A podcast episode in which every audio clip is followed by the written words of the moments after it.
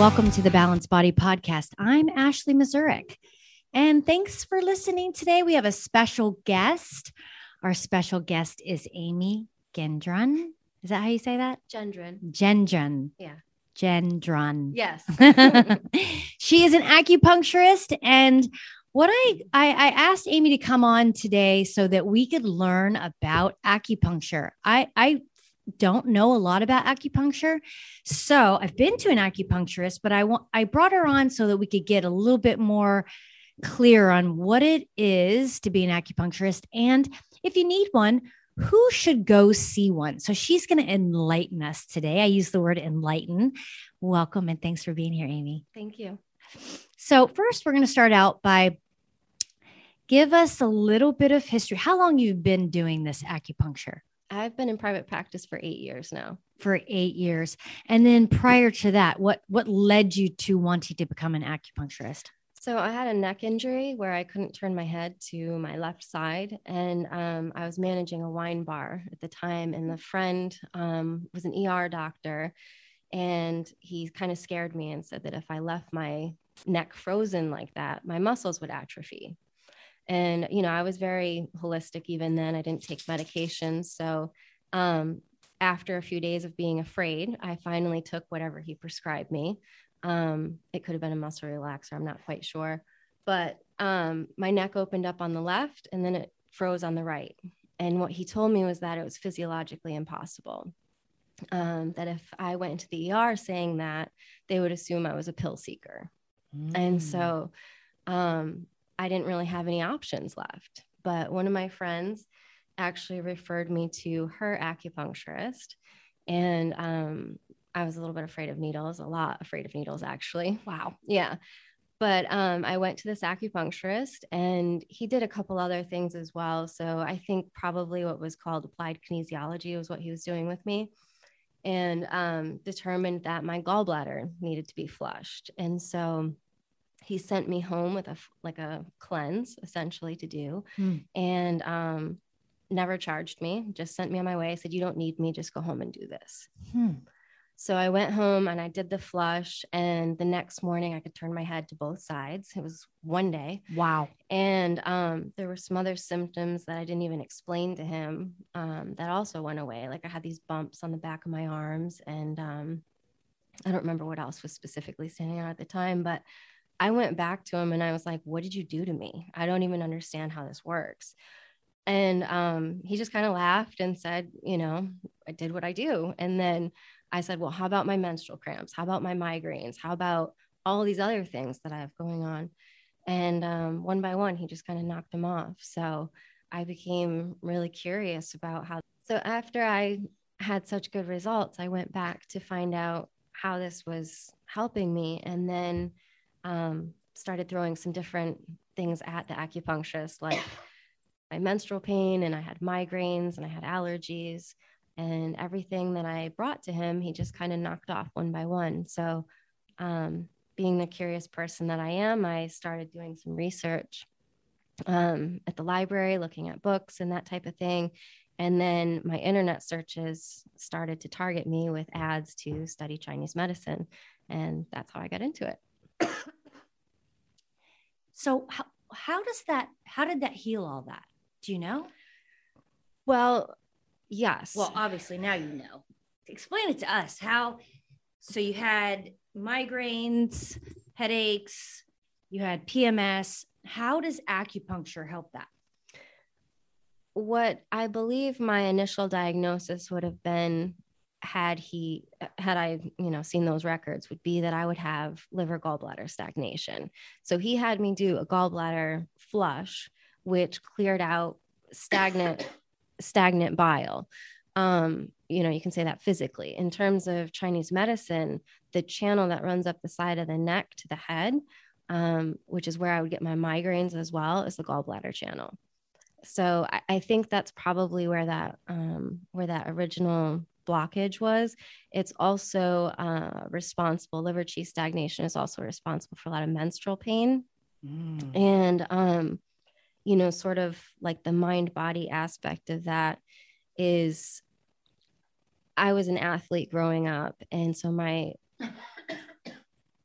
my menstrual cycles were an inconvenience to me playing because, you know, um, it could cause pain. And at, when I first started menstruating, I had a lot of pain. And so, if there was something that was going to keep me out of being able to practice, it was a very negative thing for me. Um, so I was put on birth control at a really young age because they didn't know what to do with it. Mm. So, um, anyway, so my point is, is that that sort of like suppression of things and like restricting the flow.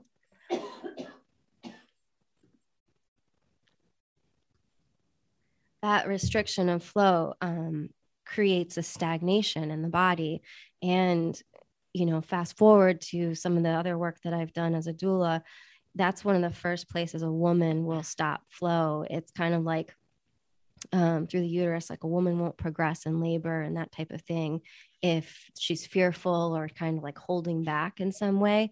So I think just for me being um, being an athlete, trying to go at the pace that I was um, without allowing myself to be feminine was kind of what was blocking me. So, because I'm, I consider myself to be a holistic practitioner. You said something very interesting t- that I am attracted to, in that you said certain feelings created stagnation. Mm-hmm. And so, as an acupuncturist, do all of acupuncturists believe that feelings create visceral energy, lack of flow issues? Yes, 100%. oh, they do. Mm-hmm. Whether or not they integrate that into their practice and really like get into it is, um, it varies greatly among practitioners, but yeah, it's 100% a part of Chinese medicine. It's mind, body, spirit. There, every organ has an emotion that's attached to it. And so, do you talk to your clients about the emotions that oh, are yeah. attached? Yes, you do. Oh, yeah. Okay. So, are there more acupuncturists that are more specialized in communicating and mental emotional stuff is that is that more of a specialty or do they all pretty much talk about the mental emotionals they all will talk about it how comfortable they are and kind of getting into it and making it um, an open place to discuss those things varies greatly okay and so do you have an assessment process that you do or oh, a yeah. specialization what tell me about that um, there's like the well, Chinese medicine has these 10 basic questions that you go through, and it just kind of helps you determine is something excess, deficient, yin, yang, hot, cold, um, interior, exterior. You know, it's just there's a, a, bunch of different questions that you go through to interrogate the patient to kind of understand what your diagnosis is. Um, so it's it's just our diagnostic process, and um, mine I would say has evolved uh, since I've been in practice just because of different modalities that I've studied. So, um, you know, it's it's kind of hard for me to discern what I'm doing at any one given moment because there's a lot of layering that happens. Hmm. And so, what do you love most about being an acupuncturist? The miraculous nature of it. Hmm.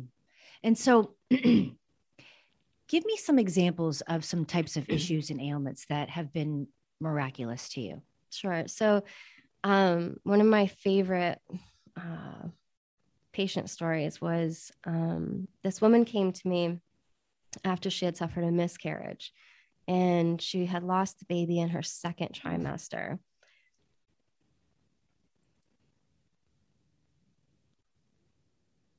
So her um, OB, I want to say it was, or maybe a nurse had recommended that she get acupuncture just to kind of help the process of, you know, like clearing out the tissue and making sure that her uterus was um, optimal for trying to conceive again in the future. Mm. So she came to me very much just thinking, let's get some blood flow to my uterus, essentially and um, the emotion was incredibly overwhelming. She was devastated. It was her first pregnancy. Mm. Um, she kind of explained how um, angry and sad her partner was as well.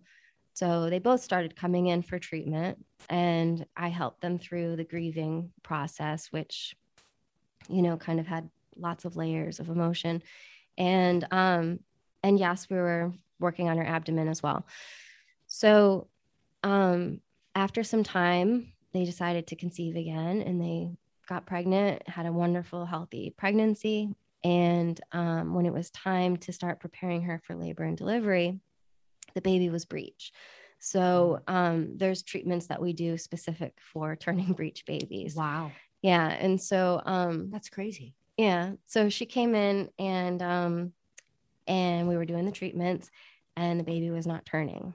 And so at that point, you just kind of go, well, there's a reason this baby's not turning. Mm. And maybe we don't have all the answers and we just have to respect the divine nature here. Like so um, I sent her on her way. She was going to have a C section the next day. And, um, you know, I gave her some homeopathics for recovery afterwards and gave her some like home recommendations um, on how to heal her body. And um, the next morning, she, because they scheduled her, I think it was like 6 a.m. or something to go into the hospital for her C section. And um, I gave her my cell phone number because I wanted to know how everything went. And um, so she texted me and said, You'll never believe this. The baby's flipped. wow. So she was full term and like it wasn't a small baby and the baby flipped. So what caused that? Well, probably a lot of things. Like what? Well, part of the work that you do when you're trying to turn a breech baby is the process of gestation is very yin. And so what you do is you use this point that kind of sits as the transition between yin and yang. The process of birth is very yang, it's very active. Mm-hmm. And so you're flipping um, the body into that that mode, let's just say. So um, I think that was part of it. I think there was probably some connection between her and the baby. She really wanted to birth naturally. Mm. Um, and so I think the baby just, I don't know. Do you think that the reason a lot of women have cesareans, I mean, there's several reasons, but do you think it's because the society as a whole is too young or yang? And that's why we're forced to, um, we kind of want a premeditated, schedule it, time, get in, get out.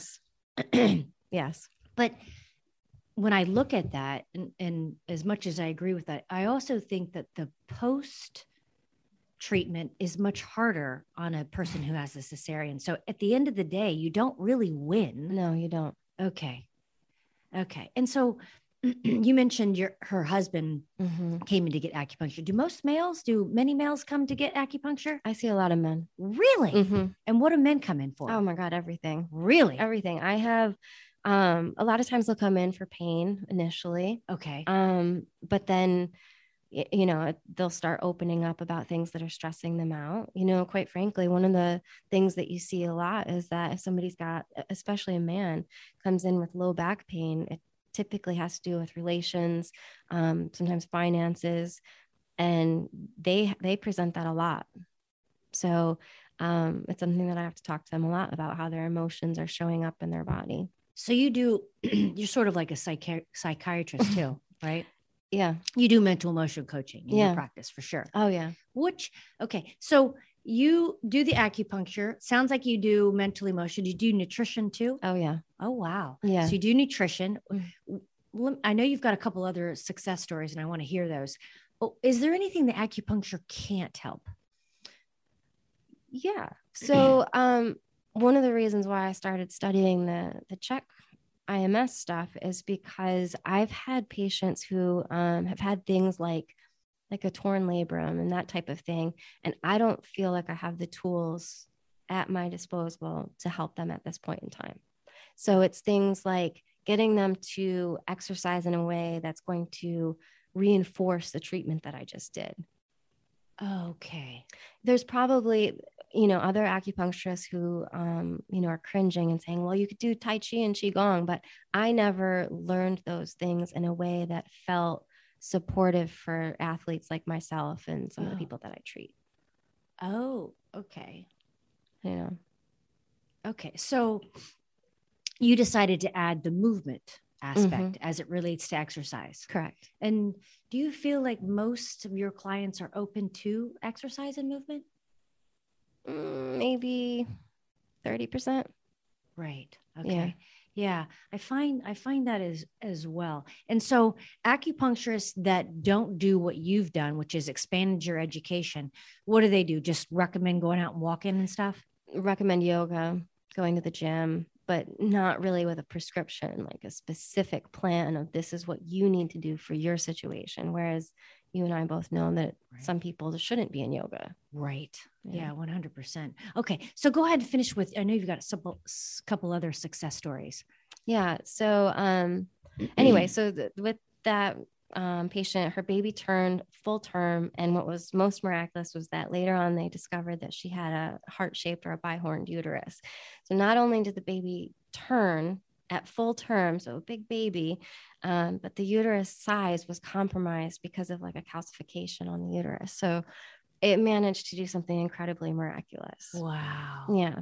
So those are the things where it's like, you know, I, I don't know what happened, but it doesn't matter. I was there doing good work and she was there doing good work and everything just lined up beautifully. And so do you think that acupuncture had a lot to do with that success? Yeah.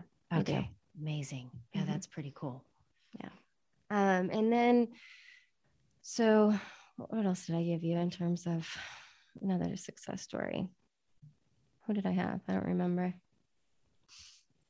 All right. So I had um, I had another couple that was coming to see me, and um, she was like probably five three, five four, petite little woman who loved running, and she was a very like high executive and um, used running as just her stress relief. So it was good for her. It worked out well. He was an ex football player, big guy, and um, decided to take up running so that they could bond. So he takes. That's up, interesting. You think it'd be the other way around?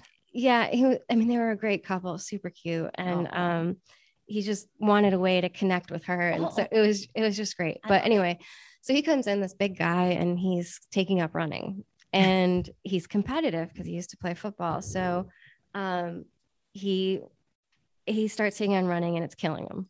But he's determined that they have signed up for this um, this race in another city. It was going to be a vacation all the great things. And um, so he comes in before the event and he's been really trying to uh, hang with her in terms of the running. He's slower than she is. Oh yeah. Oh. And um, just doesn't have the endurance. So anyway um, he comes in and he's got a torn hamstring. Oh no. And uh, it's all bruised and really bad looking. He's hobbling. And uh, I'm like, you can't run this event. Like you're done. Like you, you got to call it quits. I'm not doing it. We're doing this thing together. And I was like, okay, you need to sign this consent, like that I've advised you not to run. And now let me see if I can fix you and put you together as best I can. So, what was for the signed consent for? That acknowledged I told you not to do this. Oh, girl, you, yeah. think, you're thinking ahead. That's oh, good. Yeah. yeah. You don't want that that tagged on your no. your reputation. Yeah. So, nice. um, so he's like, "Yep, I understand. This is not the right thing to do, but I'm going to do it anyway." Wow. Okay. So, I pulled out all the stops. I was doing acupuncture. Um, one of my favorite things to do for uh, any kind of bruising is to use Traumeel, the homeopathic mm. So I injected into the hamstrings and then used moxibustion, which is a heat therapy that kind of um, promotes blood flow and that type of thing, promotes healing. So I did that combination on him and sent him with again recommendations, that kind of thing, and sent him on his way. So he did. He ran the event and it was horrible, but he got through it. And then he came in afterwards and we did the cleanup. But um, but the point is, is he, you know, when somebody comes into you as an athlete, you know that they're not going to sit down. Oh, you know, yeah. like you can say all the right things, you mm. can scare them. It, it's not going to change the fact they're getting out there to do the thing. Wow. So what was the aftermath? I mean, he ran the whole thing. He ran the whole thing, not well, but he did it. And then, yeah. And um, I had him take Traumeel with him topically and orally. And then he wow. got some, um, I'm trying to remember what he got. This was before CBD. you know, oh. before CBD was a thing. But I'm wondering, would you have recommended CBD? Probably. What does that do? Well, I like it more as like a topical for okay. pain. Okay. So it helps people with acute pain. Yeah. Yeah. Um, I haven't seen a ton of success with it taking it internally, but I know other people do. Okay. You know, I think to be honest, it's kind of overpriced and overhyped. Oh, really? Yeah, but again, I know other people do great with it. I just I think that there's a lot of other herbs that work better. Okay, like what? Well, you know, for any kind of like muscle issue, I like magnesium. Magnesium's super easy. You know? And it's not near as expensive. No. Yeah, my dad used the CBD when he was doing some 1200 mile bike ride and Mhm. his he had two knee replacements and he said it was the only thing that really Yep. helped him Yeah. um topical hmm and but he I did not mean oh well he didn't ask me either but Mm. magnesium I didn't think I have that Yeah. too. And you know, a lot of the CBDs, like the topicals anyway, they'll put things like camphor and menthol, and it's like, well, is it the CBD working or is it those? Because they work really Oh. good. You know? Huh. Is there a certain percentage that you would look on in the ingredients that would determine whether that amount is specifically CBD that's the biggest and the most amount that's going to have an effect? I- You know, I don't know. Yeah. I don't know. Yeah. Just, I was just curious. That's a tangent. I, I Mhm. didn't mean to go there. That's okay. You mentioned it and it sounded very interesting. Yeah.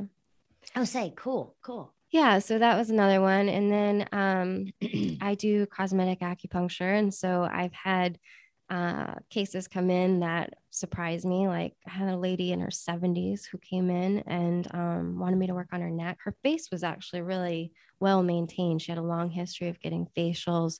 And I think they did a lot of like facial massage on her.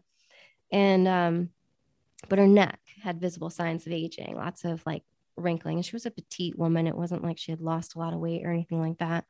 Um, but yeah, we started doing the work on her neck and it worked beautifully. Okay. Tell me, like, what? What do you mean? Well, I have pictures like of, of patients like this on my Instagram and stuff. Really? Yeah, it it's just like the dramatic results. Really? And what did you do? Well, I used a couple different therapies. So I always use some cupping to kind of drain the lymph in the neck to make sure that there's no congestion there. And then um, I use gua sha, which is kind of like what uh, like scraping is another term for Oh. it.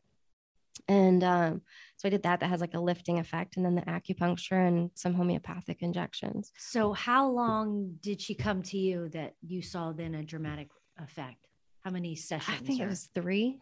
Three sessions. Yeah. that's it. Yeah. Okay, what's your what's your Instagram so we can tell it right now? It's acu underscore Amy A M Y underscore G. Okay, yeah, y'all can check that out. That's interesting. Well, that's that's cheaper than getting a facelift or a neck lift. Yeah, and it's not like you're not cutting. You know, Yeah. I've seen a lot of damage when people do the, that cutting. Goodness.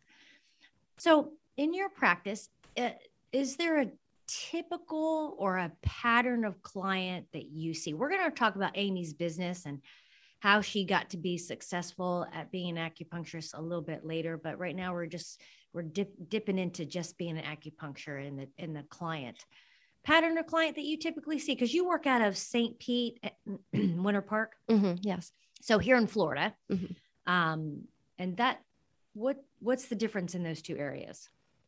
What do you mean? Like St. Pete from Winter Park. I'm treating the same type of clients. Okay. It's um, just ju- different locations.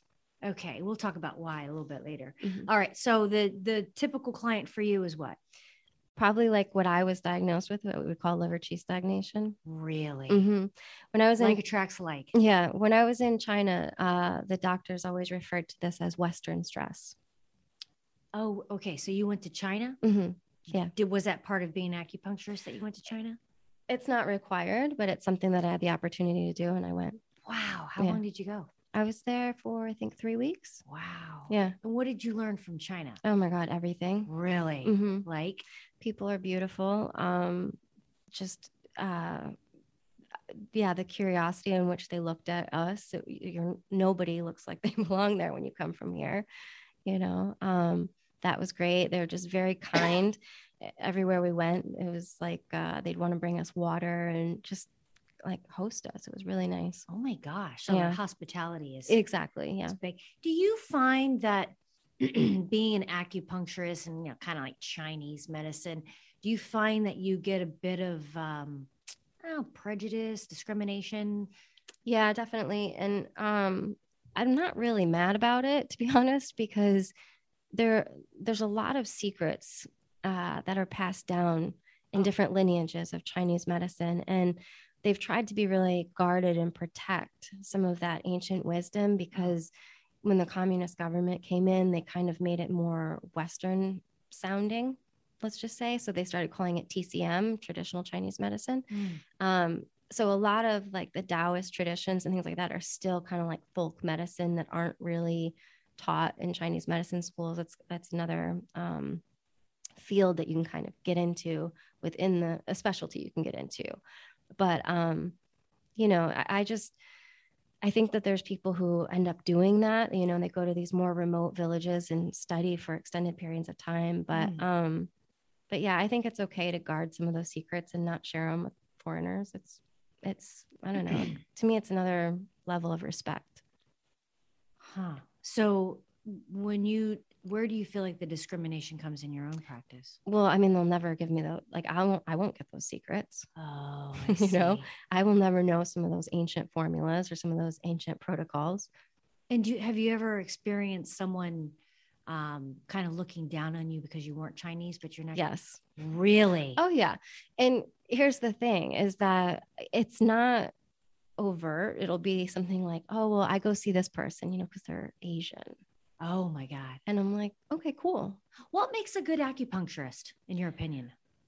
Well, um, what I tell people when they say stuff like that to me or to anybody is like, just do you feel like you're you're heard? Do you feel connected? Mm. Do you feel like the person sees you and, and understands what you're putting in front of them? And if that's the case, by all means, continue. It's funny. I was just a client recommended me to a. I think they called him like a holistic doctor. I think they might do acupuncture. They do a lot of other things, but the one thing that she mentioned, she was like, "It's a little old Asian guy." Mm, But really, what stuck out the most was that she said, This guy, when you walk in the door, pretty much knows everything about you. mm, And I thought, Well, hell, I can do that. Yep. We all have the ability to do that. But that was the one thing that she hit Mhm. most on, which, Mhm. yeah, I, I love that. Another, in other words, he's not really following a protocol. He's reading, he has the ability mhm. the gift, the ability that we all have to read the body Correct. precisely. And I Mhm. think that was the other thing that she mentioned is he's pretty accurate and like dead on, Yeah. which I think you could do that too. Yes. The one thing I would say is that um, Chinese medicine gave language to that for me. And so Oh, the questions that you start interrogating and just your observation skills of looking at somebody, Chinese medicine has a really good way of um, diagnosing the body based on what you see, smell, hear, oh. all of those things. And so um, I do think that Chinese medicine practitioners happen to be more skilled in that Mm. department than a lot of other modalities. But um, I do remember one of the Western medical doctors at my school saying, these are all things palpitation, um, palpation, listening, all of this smelling. These were all diagnostic criteria once upon a time in Western medicine. It's just gotten away from that. Oh, So I just think that it's still a big part of the practice in Chinese medicine. hmm. So, how long is the schooling for acu- become an acupuncturist? It's three years. They take a four year program and condense it down into three. So essentially, you just don't get breaks. Oh, so it's full full year round. Mhm. Okay. Is there a is there a modality that you think works really well with being an acupuncturist?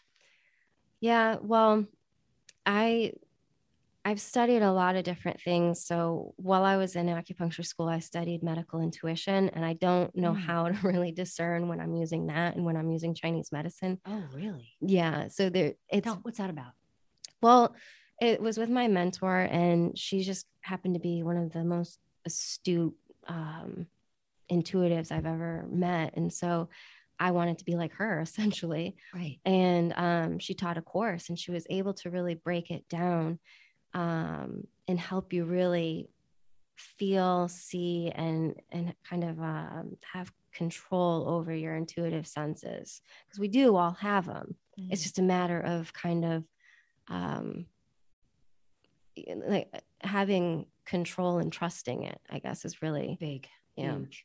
So for those that are listening or are may want clarity on when we say a medical intuitive or an intuitive, what exactly do how would you define intuitive? hmm For me, Yeah. what I what I do is I I get really present with the person and just listen. Mm. And what happens is that I'll either get a sense, um, I'll see something, uh, I'll pick up on something that isn't really obvious in the conversation Mm. and say it back to the person. And then you can kind of watch their acknowledgement of that. Hmm. Hmm. So is there um let me as I move on, I, I I stop I'll stop myself. Is there a way that someone that you would recommend someone gain or aspire to create more intuition? What do you think is uh, I mean, I know my way. Wait, say it again.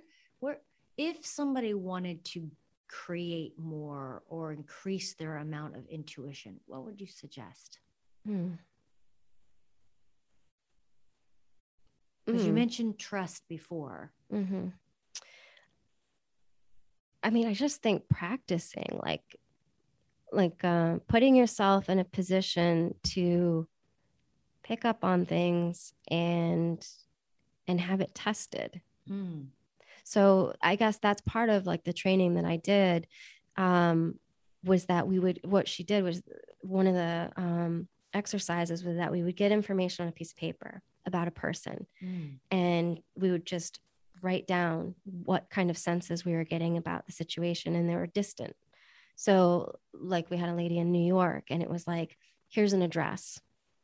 What do you what is this? Like describe Wow. describe the house to me. Oh, and you know who lives here? And like just kind of going through that. And then when we would roll so i think there were maybe like six of us or something in the class and we would go through all of our details and we'd put them on the board and go oh my god they're so similar oh, how can oh. that be and then we would call the person because everybody that we worked on we had permission and so he would call the person and say this is what we got and they would describe it Nuh-uh. yeah, it was amazing. And so it starts to build trust and you realize I guess like the the point of it was that she was trying to say you know so much more than you think you know. That's right. What do you, that knowing comes from where? I don't know. it's just there. It's the truth. I think it's um I think it's resonance Mm. is the answer.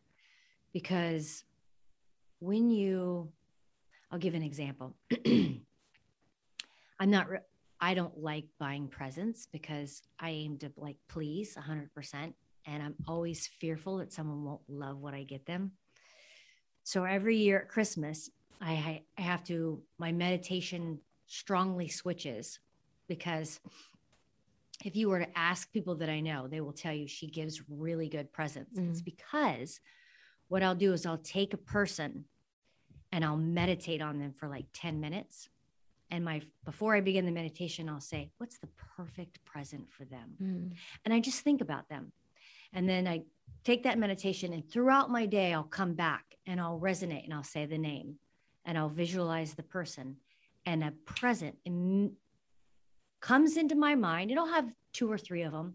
And then I'll take the two and three and I'll meditate a little bit longer and ultimately come up with I, what I define as the perfect present present due to um, is is that intuition by way of resonance Mm.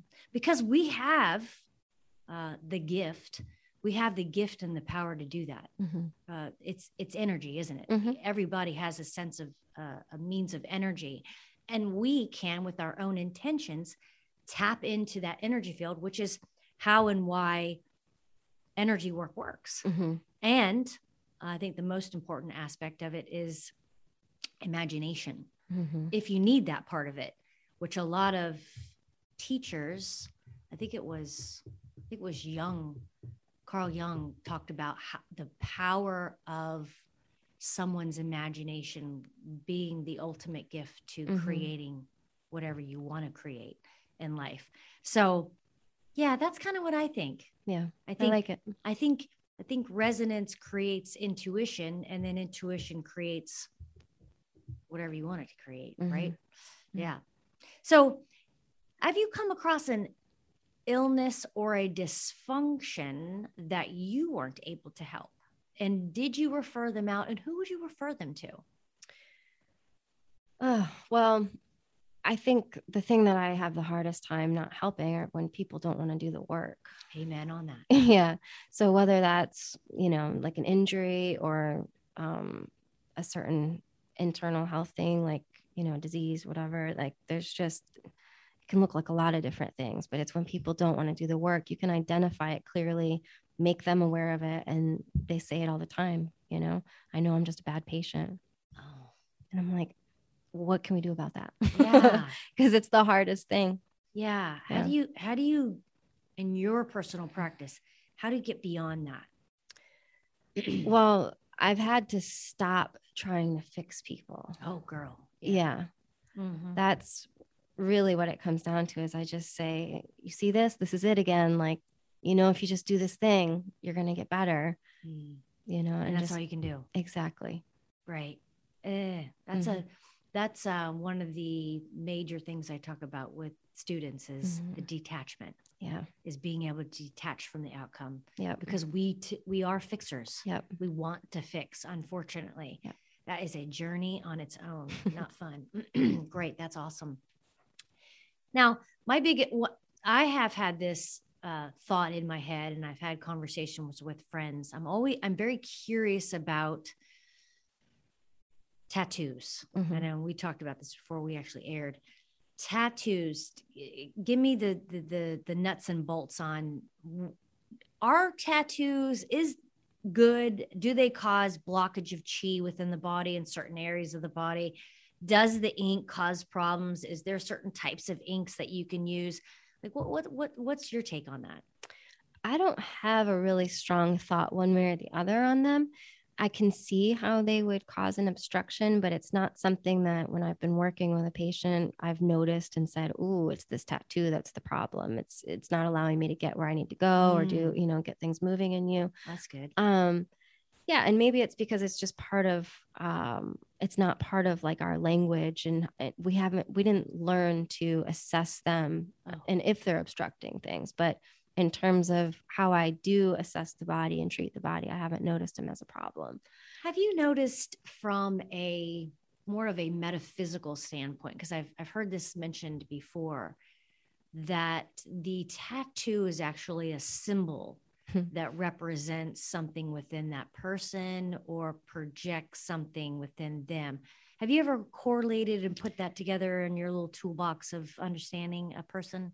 Yeah, I think um I think you can't help but notice that a lot of times when people are heavily tattooed that they're looking for something, you know, Oh, like it, it's like a signal like you know of either covering something up or asking for attention or I mean putting artwork all over your body is is a is a signal, you know, and so it's a signal of something Oh, you know? And, and so it, i think it probably varies greatly on person to person. But yeah i think when people put them on um there's there's something that's trying to be communicated. Really? Mhm. And you just just don't know what. I'm sure it's different it would for ju- yeah, everybody. exactly i think it would just be different for everybody what does it mean when because i saw a guy from the Mhm. top i mean his whole head Mhm. down i mean his neck and all Mhm. my I, i've never had a tattoo so i don't know isn't it painful to get a tattoo Mhm. okay that's what i thought so to have like your whole head and your neck and your whole like he i had i had to stop and ask him about it because i was so like Mhm. amazed that you could do your whole body in tattoos Mhm. and what that would be like. What would what do you think in your opinion, what would that mean? well i mean i have the same reaction you do that's got to be painful so that you Oh. have to endure that kind of pain to signal yourself in the world like that's that to me is communicating a lot Huh. or that you have to have you know that out there kind of uh, visual representation is that what you need to be seen like those are all the things that i would kind of go into Yeah. you know Yeah. yeah That's very interesting. hmm So what's your what's your vision as an acupuncturist? What do you what do you what is your dream to do with acupuncture?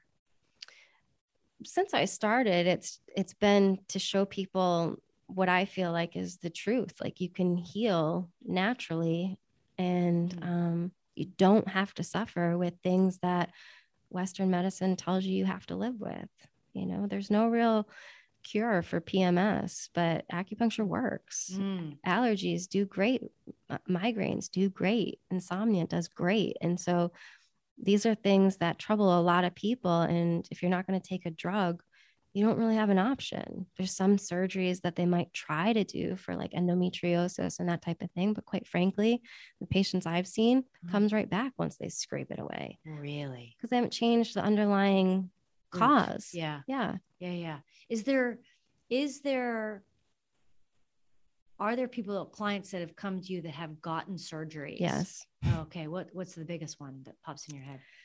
um That they that didn't help, but then acupuncture helped it.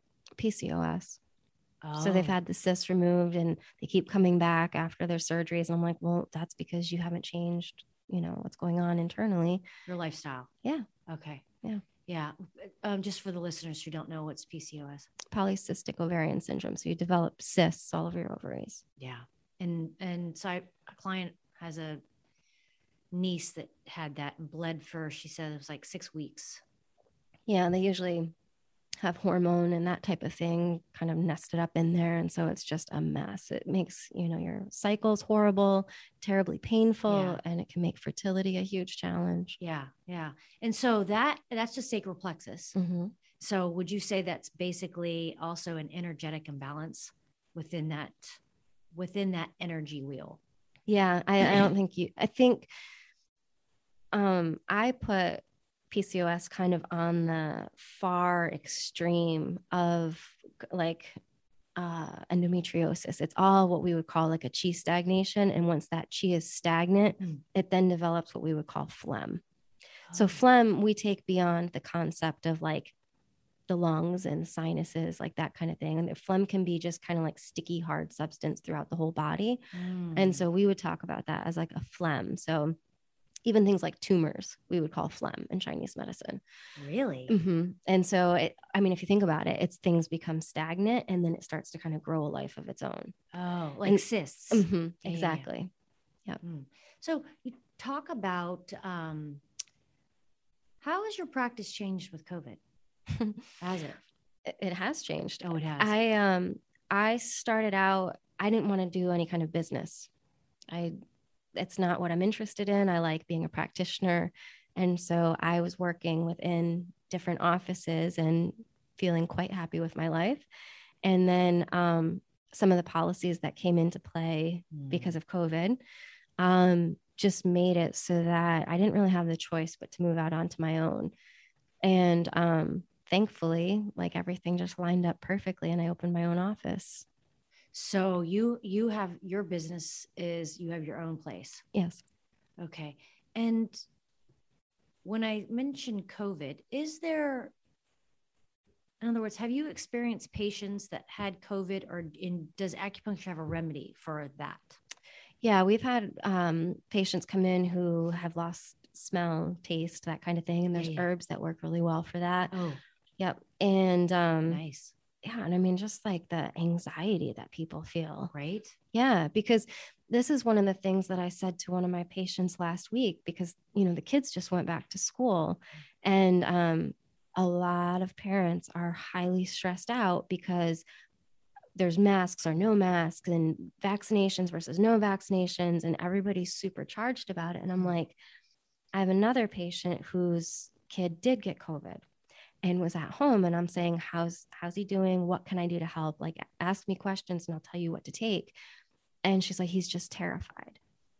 And I'm like, that's not okay. What's he terrified of? Of COVID, that he's got this terrible thing that's going to kill him. Oh my God. Yeah. A this- kid? Yes. And so it's like, how did we get here? Oh my God. And so I was telling the other patient, I said, listen, I'm like, you do the best that you can and you just have to like not let your kids succumb to this crazy situation where they're Mm. terrified because the reality is is they're doing quite well and most people do quite well if they get covid. Um, but the fear is creating a whole nother beast. I've seen um, some of the worst hit are the parents that i treat of like 17 year olds that for some some reason around that age i've had um, kids that were baker acted and just um, if people don't know baker acting it's basically when you have a psychiatric hold on somebody and um, these are people with resources like these aren't people who haven't you know tried counseling and done all these different things but the kids are just feeling incredibly lost and hopeless and it's terrible The 17 year olds that have gotten COVID are feeling that way? no no no just 17 year olds like In that general. Mhm. Oh. And if you think about it, I remember being about that age and um you know, I I had I was an athlete, I had friends, I had a good high school experience. But I do remember it's kind of like that weird time where you're coming into your own as an adult, but yet you're still under your parents' house and Mm. rule and that type of thing. And so it's a strange time. And, you know, as a girl, like boys are looking at you differently. Like all of a sudden, it's just a weird space. I didn't, I don't look back at high school like it's glory days kind of thing. right. But, um, so it's a confusing time anyway. Yeah. And then you throw on this uncertainty about what their future looks like. So, With COVID. yeah. Right. So it's like, are they going to go to university? Like, is that Right. even going to be a thing? Right. And what what kind of careers are going to come out of this when people are losing their jobs all over the place? yeah. So I think it, it's an incredibly hard time, especially for them. But when I heard about this little elementary school kid who was super scared of having COVID, I was like, that's just not okay. That is scary to hear. I'm Mhm. sorry to, sorry that that happened. Yeah. So your business, you're based out of where? Winter Park. And I also work out of a clinic in St. Pete. But you're leaving St. Pete soon. Yeah. You're going to be in Winter Park. So Yeah. you're in Winter Park. So when you got out of school, just for the for the people that are are practitioners and they're growing their own practice, when you got out of school and you finished acupuncturist, how did you grow grow your practice? Well, I I knew that I I didn't have um, anybody to rely on. I knew I had to make it, so so I had to get to work, and I was lucky enough to be offered a very rare position where I was salaried in, which was nice. So I had the opportunity to really learn and grow within an integrative practice where I didn't have to worry about Oh. like making it. I was going to my needs were going to be met by my salary. Um, so I did that for I think three or four years. So you worked at a company that was Yep. holistic or integrative Yep. as an acupuncturist. Yes, Okay, good. So you got to as, kind of collect your client base. exactly. And then Yep. And then, um, you know, nice. series of life events kind of took me out of there. I mean, I felt like I was at like my cap of growth, to be honest. And um, I had a dog that had just passed away, and it was kind of like my only family in the area. So I took that opportunity to move out to Aspen, Colorado for about a year to be where my brother and sister in law were. And um, so I did that for about a year. And then I had to start my own practice out there because um, I was just starting new. oh, oh so how'd that go? Well, um, I had actually moved because I was interviewing with the hospital out there that had an integrative cancer um, program. And so I was under the assumption, I was told I had a job when I got there. Oh. They wished me well. I got there, and the woman who had hired me had been fired. Oh, no. So I get out to this notoriously expensive Aspen Valley, and the job doesn't exist. And I was like, okay, Oh my God. now what do we do? Oh, yeah. So um so I just started a practice and I found a way to make it work and I, I did.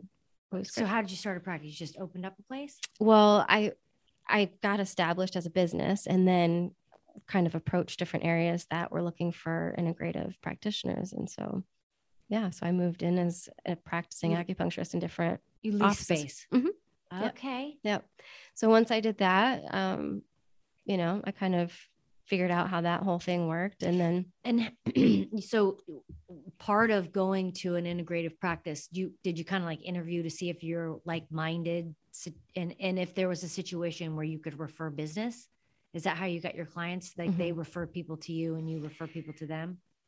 You know, I don't even know Hmm. how I first started getting clients. Hmm. Um, because in every place I've worked, I can't say that there was a lot of crossover. Really? Yeah. sad.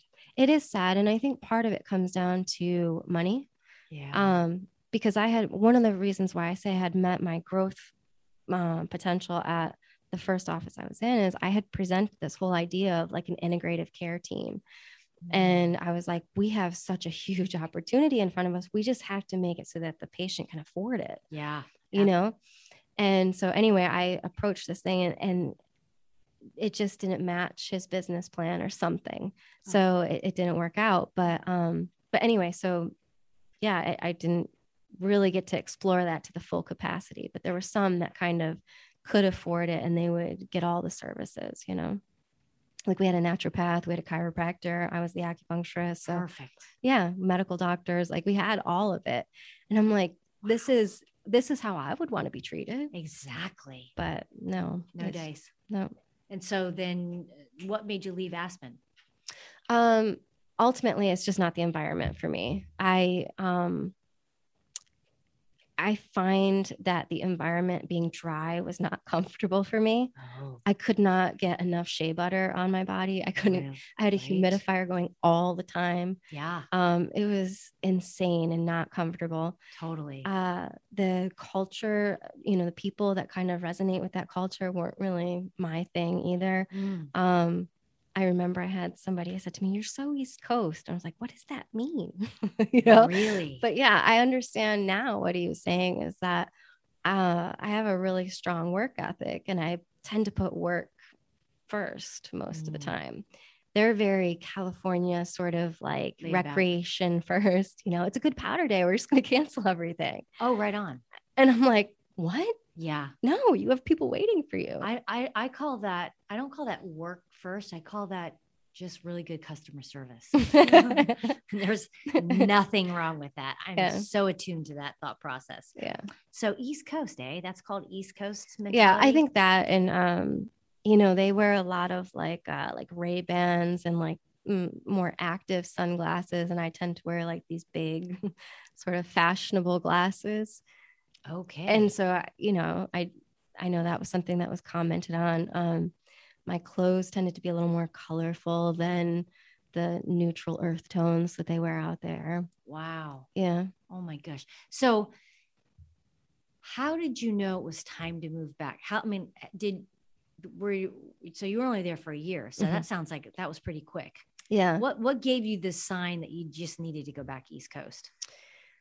Yeah, I mean, I, the truth is, I could have gone anywhere. I don't know why. I just I must love Florida because I keep coming back here. Um, lot to love about Florida. right, Lot to love. there really is. Mhm. Uh, well, there was. Um, it had kind of been on my mind. Like I wasn't. I'm like I already did this thing. Like I'm making it in, like I said, the Aspen Valley where it's supposed to be so hard, and I was paying my rent and doing, Mhm. you know, like I was doing all the things. I felt like, and I also felt like I grieved enough. You know, I was actually like I needed space when I lost my dog. Like it was just really, really sad for me. Um, and then I happened to be scrolling through one of my um, Facebook, and I saw one of my friends posted a picture of Bella, my dog now, Mm. and um, she looked so goofy. Um, she has this one wonky eye that was kind of bulging out, Oh. and I went, "Oh my god! Like I want her." Oh, Yeah. And I knew like it's really hard to have a dog out there. If you own a home, it's not a problem. It's very pet friendly. But as a renter, you can't have a dog. why? It, they're just, it's just not, the haves and have nots are so extreme out in Aspen. What? Yeah. Oh Yeah. my God. Yeah. Yeah. It's, it's an interesting place. But, um, but yeah, so I knew I wanted her and I knew I had to be someplace else. And, um, yeah, for whatever reason, I just keep going back to Florida. Huh. Well, and Bella is here with us today. She's currently on the ground licking something. oh, every time Amy comes to to my work, she brings Bella. so it's it's been wonderful to enjoy her. So you come back to Florida and you start your own business. Mhm. Okay. So how does how does how did you accrue clients that way? Um, some of my old patients discontinued care, even though I had referred them to people I thought the world of when I Oh. left. Oh, Um, like I would say like 90% of the patients didn't come back to me, but like, you know, they'd moved on. I'd been gone, you know, but um, which is good. I mean, I want people to continue care with or without me. sure. But um the ones that said, Oh, I tried so and so, it just wasn't a good fit, or no, I haven't done it because you've been gone. Um, when they came back to me, it was like I started there. They would kind of spread the word to their people that Amy's back, go see her. And then it was like new people. I don't I don't know. I mean, I don't know how a lot of people find me other than they just do. Because you're you're not big into social media. No, I mean, No. I I definitely post some things and try to put information out there every once in a while, but no, I, I don't enjoy it. What's the number one way you get clients then if you don't do social media? Um, if it's not word of mouth, it's um, been through like my Yelp page where people have left me reviews. oh, So that's where that actually worked out in Aspen too. So I took that with me and I just changed my address and I had all my recommendations, and so people just kind of went from there. that's wonderful. hmm And Yelp page, you have to pay for that? No, Oh my gosh. no. That's fantastic. Yeah, you can like everything else, right? Yeah, sure. But no, I don't do any of those paid ads. Gold, gold No. no. for subscription or something Yeah, like no. that. Okay. So tell tell our listeners before we get into our shotgun fun questions. Um let our listeners know how they can get in touch with you. You you are on social media. You're just not a big like advocate for your business. Right, right. So on um on Facebook, it's just Amy Gendron AP, acupuncture physician. And on Instagram, it's acu, A-C-U underscore Amy, A-M-Y underscore G. Um, and then my website is just amygendron.com.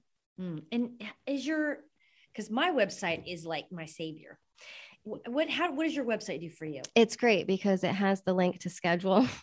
Okay. yeah.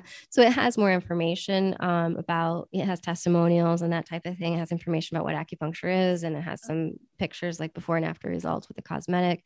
Um, but honestly, like it's, those things are just not my thing. So it's not as up to date as it needs to be. Right. Yeah. I'm right there with you. I, I, I, I utilize my my Facebook, I mean my website, but it's not the most update Yeah. date because I'm not a big fan of social Yeah. media and that kind of thing, unfortunately.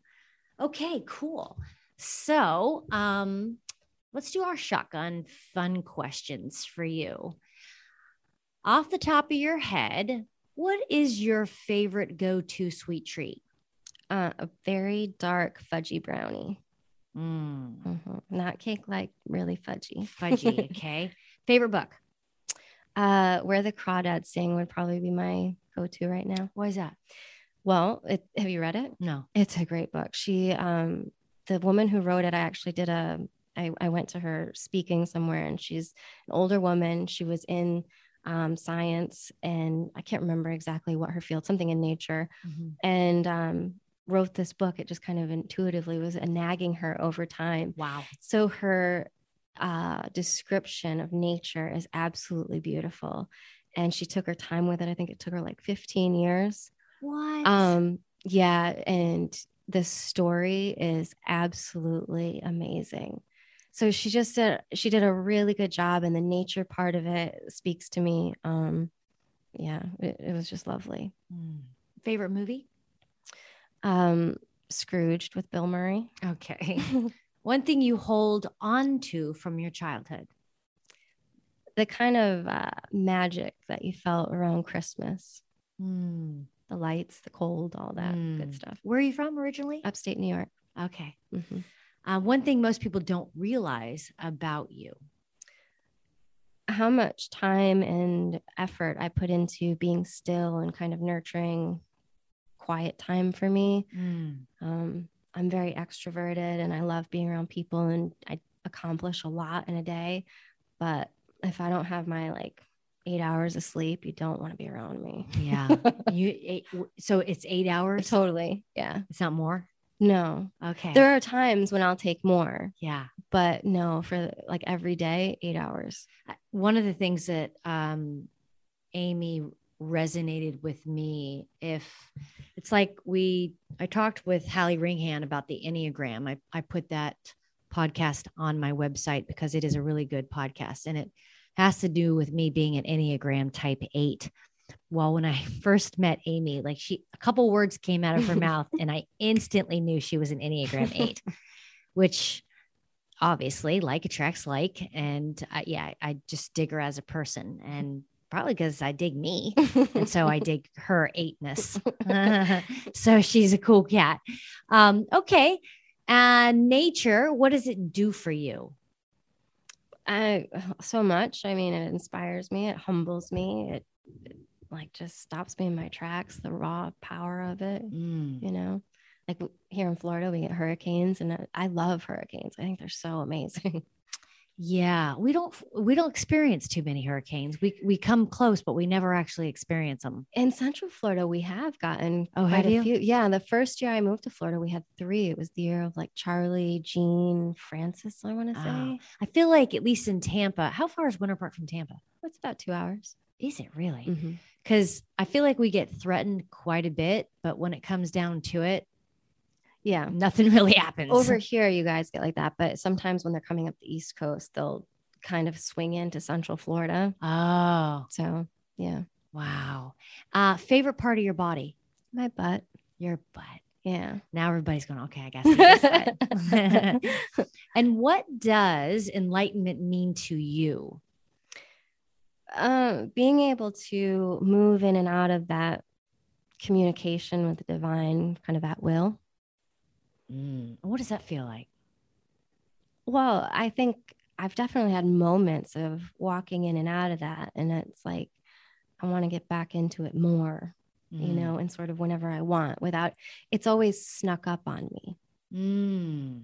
You oh, know, interesting. Yeah. And do you think it's possible for for you to be very be there very long? I don't know. Mm. I don't know. Yeah. Just curious. Yeah, I think if you spent too much time there, it'd be hard to come back. You yeah, know, so so sure. maybe not for that reason. Mm. As long as you've got work to do, it it probably wouldn't make sense for you to spend too much time in there. So your your vision for yourself as an acupuncturist for the next five years is what? Oh well, I would say to start integrating the the check program into mm. my practice. Yeah. So ultimately, the way that I just think it would be so great to release somebody's tension and then go, now go do this. And you're going to stay in that position and then come back to me when you screw something else up because you're living amazing. Right. you know? Wonderful. I think, yeah. I, at least I know, I know you're probably an amazing practitioner. Thanks for being on today and Thank sharing you. your story and sharing your business and sharing acupuncture with us. It sounds like if anybody's interested in getting in touch with Amy, she has her details. I'll put them on the show notes. If you also are interested in seeing them, which I'm a big visual person. So I enjoyed our time. Thanks. Thank you.